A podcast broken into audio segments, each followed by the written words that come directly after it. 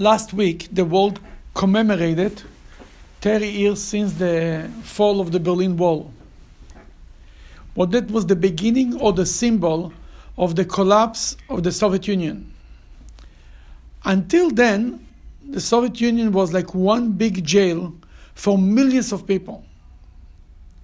And the last few years before that, it start, more people start to leave. But in the good, the good old years, it was 70 years a jail. In the 50s, the 60s, nobody could go in, nobody could go out. It was terrible. In 1964, there was a rabbi from the RCA, and basically they belong, they connected with the Orthodox Union with the OU, the symbol of the OU, kosher symbol. The head of the RCA decided he wants to do something for Russian Jews. Decided we have to take a delegation of rabbis to go to Russia to give them some strength, support, and to see what's going on, to see with our own eyes. Because Right. in the 60s, nobody came out. 1964, Right. my family came out from Russia in 19, end of 1966. And that was the first families to go out, legally. Good timing. That was 64, it was a jail. Right. My mother used to tell me, told me, that he used to wish each other, may the Moshiach come and we go out from Russia. The coming of Moshiach was more of a reality than going out from Russia. Then this rabbi decided to organize a delegation of 10 rabbis. They should go to Russia, to the Soviet Union, and to visit places St. Petersburg, Moscow, Georgia, other places. He, he turned to the Russian embassy in United States and he told them he wants to take a delegation of 10 rabbis. After many months of negotiation, he convinced them it's not a political agenda, that it's a religious agenda, even though they were against Judaism, Jewish religion too, but officially they were not against religion. Officially, they had a synagogue, they had this, they were not against religion. And, uh, and, they, and, and, and eventually they gave him visas for 10 rabbis. They went there, it was the July of 1964. They went there, they, they came as the guest of the chief rabbi of Moscow. Mm-hmm. His name was Rabbi Levin. The head of the delegation, the head of the RCA, his name was Israel Miller. Fine, they come there before Shabbat. Israel Miller, who is the head of delegation, tells Rabbi Levin, the chief rabbi of Moscow, you know, I would like to speak Shabbos in Shul. I'm a guest. I want to give a speech. Mm-hmm. He says, I need to think about it. Everybody knew I need to think about that means I need to ask the KGB. Right. He came back. He says, as long as you don't speak politics, you can speak. Politics means not Israel, not America. Right. Fine. He got a, he sh- came Shabbos. They said them. They, they the whole delegation came to shul. Many many Jews came because they heard that there was an American rabbis here. And the government made sure they set them up on the beam and the, on the stage, far from everybody. They shouldn't be able to have any contacts. The old goal was to be able to speak to the Jews to hear what's going on, what's the problems. cannot talk to them. Right. While he's davening, he's thinking of an idea. How, how, we, how we get around it? He turns to the other rabbis, he tells them, he, he was going out, he, he went over, he took out the Torah from the ark before the Torah reading. And he turned to the rabbis and made him with the eye. And he, you, with the Torah, you walk around the congregation Mm-hmm. to give everybody the keys.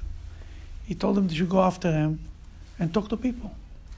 The meanwhile, when people kiss the Torah with the talis, they say something, they this. Right. And people throw a line here, a line there. And ten rabbis, everybody talk to somebody else. Yep. He says one guy told them a line that he will never forget. Don't forget from us. Don't forget about us. He said later he came to America, made a headline in the newspaper. Read, he, the headline was "Don't forget about us." Fine. They went through and they, they were able to make a communication. Then after the service, after the Torah reading, he gave a speech.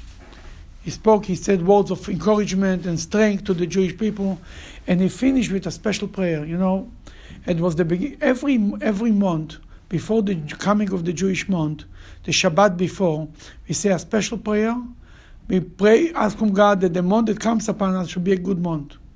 That the prayer starts with a very interesting line, interesting paragraph. It starts, Mi she'asa nisim, whoever did miracles to our, to our forefathers, and redeemed them from slavery to redemption. And as he says it in Hebrew, he translates it to them. He will redeem us speedily and, and gather all our um, dispersed from all corners of the world, from the four corners of the world. And he translates every word in Hebrew and, in, and then in Yiddish or in Russian. And then he concludes, Chaverim kol Israel, all the Jews are friends, and let us say amen. He says, by the time, he says, you didn't have to tell them, to tell the Russian Jews what it means. What is slavery and redemption? What they're waiting that God should come and redeem them soon in, in their time. He says, by the time he finished, they were all crying and he was crying. That was Shabbos and Shul. But they wanted to find other Jews to meet Jews. How are they going to meet Jews? How do they know he's Jewish? If they come over to a Russian person, they talk to him, this guy will be later interrogated. Right. Why you talk to them, what they want. You will not believe where was the other place of Jewish, Jew, found Jews, Jews hanging it. Easier to find Jews. In the Jewish cemeteries. They would meet there. They would, they went there. Out of, they want to go to, they're going to see a Jewish cemetery. What's wrong? Okay. And Jews came there to pray on the parents' gravesite. Mhm. For the outside, for other things. Not only this, he says he realized there that a cemetery is not just for the dead. In Russia, the cemetery was a source of strength for the living. Hmm. And he, there he says he, they went ten rabbis, and it was he said it was true. There were two, three guys who were going after them to make sure they don't speak to anybody. But they spread. He went to this grave, he went to this grave. Ten guys. That everybody catch the word, uh, a, uh, a conversation, a word, a word, a word with other people. He said, what he learned there? One time guy told him, I got a talis. A Chabadnik gave me a talis. The other guy tells him, "Oh, my siddur, yeah, a Lubavitcher gave me a siddur. The matzah that we have in our in my house, there's some some chassid who gives him the matzah." He, he had no connection to Chabad. This this rabbi. Mm-hmm. This gives him a. ta- Suddenly he realized he took goes there, goes there. People ask him, "How is the Rebbe doing?" I said, "I'm sorry, I don't know. I don't. I'm from New York, but I don't know the Rebbe. The Rebbe's in New York. What mean you don't know him?" They came went to St. Petersburg. He walks into the great synagogue. Again, there is one synagogue in the city, like just like in Moscow. He saw, he walked to one room. The room was full from the floor to the ceiling with Torahs. All the shuls that were in Russia before the Soviet, before the, the communist uh, revolution, Moved ta- they know they burned to the shuls, they destroyed the shuls, that the Jews stole the Torahs, risked their life, and brought them to the shul. He said the place was full of Torahs. Nobody takes care of it. Basically thrown in and walk is out. He said to himself, we need to do something about the Torahs. And he's thinking to himself, the Torahs here are not used. In Israel, they're building new uh, communities and new kibbutzim and new cities.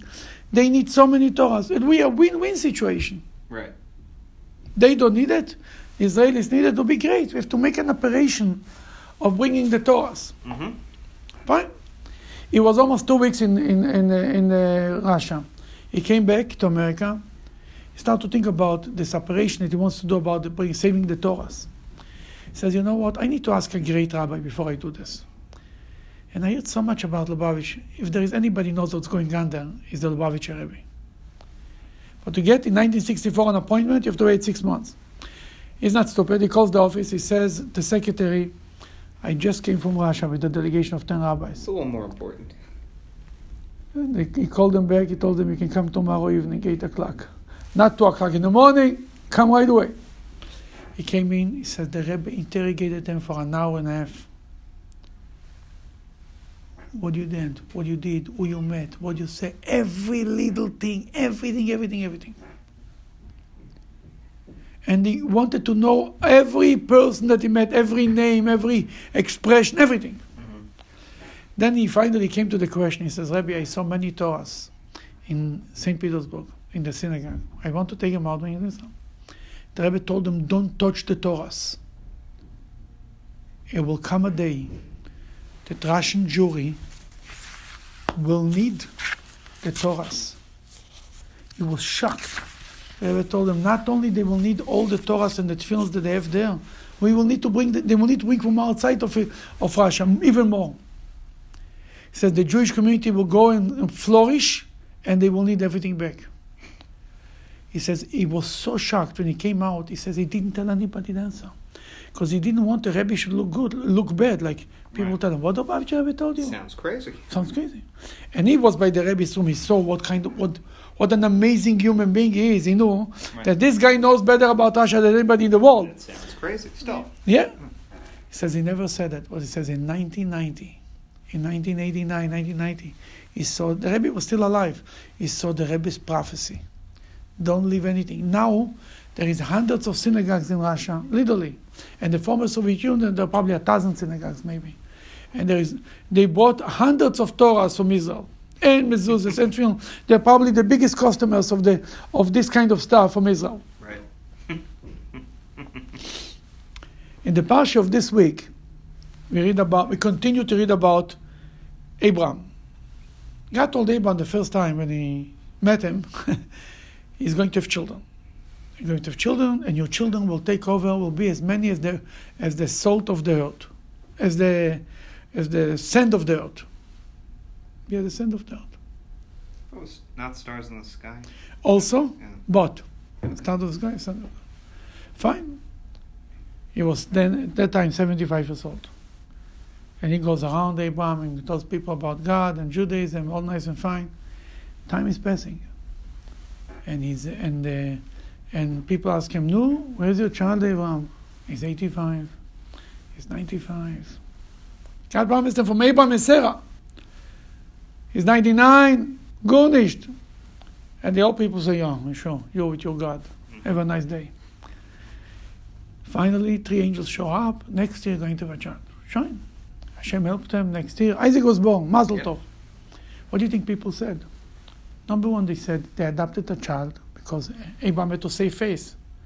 He couldn't say, he adopted a child and say, "Here, where the ba- baby? Then they came to the party, to, to the bris. They saw how Sarah is nursing the baby, the, the, her child, not only her child, other children. Mhm. Sure. What are the scoffers of the generation said? Yeah, sure, Sarah had a child, but you know who, she, who impregnated her? Before that, she was by Avimelech. She was taken for one night. Is that Right. is that midrash? No, no, it's in the text that they were taken by Avimelech, yeah. Really? She was taken once by Pharaoh, Yeah. and the second time by Avimelech. And right after she was taken by Avimelech, she got pregnant. That was the accusation. Yeah. Yeah. Then, somebody else did the job. Then God made it that Isaac should look just like Abraham. Even it's in, many times it's a natural thing, the kids look like the father. But in this case, Isaac's personality was like Sarah, but he looked like Abraham. Just to make a point, this is the child who fine, now now Abraham goes out, aha, my God delivered, right? Right. There is a God. I told you there is a God. Came to the bar mitzvah, he made a big party. The first bar mitzvah in Jewish history was Isaac's bar mitzvah. First bar mitzvah in the Bible. You know, It's not written bar mitzvah, it's written he made a big party. Mhm. When he became uh, bigger. Right. The Medrash says it was the bar mitzvah. Then the bar mitzvah invited all the dignitaries. Abraham was a king. He had he had money. He was a big macher. Abraham. He was rich, and he had he had relation, good relations with the kings around them. Mhm. But that, but even he has good relations, they still laugh at him that he's Meshuggah and he's crazy and he's the only one who believes in God. He made a big party, invited everybody. Hog, Og, the big, you know Og, the big giant. Yep. He came and he says, "Who is Abraham? Big, too big talker. He has one little baby. I'll, rem- I'll remove, I'll smash him with my fingers." Right. Abraham was not impressed, and God said, so to speak, "You will smash him with your fingers. We will see who will smash him." Eventually, Abraham's grandchildren killed Og. Mm-hmm. Moses kicked Og, killed Og. Og lived for a very, very long time. He was an unusual human being, obviously. What's the point? People look, oh, who is Abraham? Oh, the Ju- Judaism in, in Russia will never make it. Don't give up so fast. No, in Israel now there is shooting and bombing and uh, another war, and people give up. And will there ever be peace in Israel?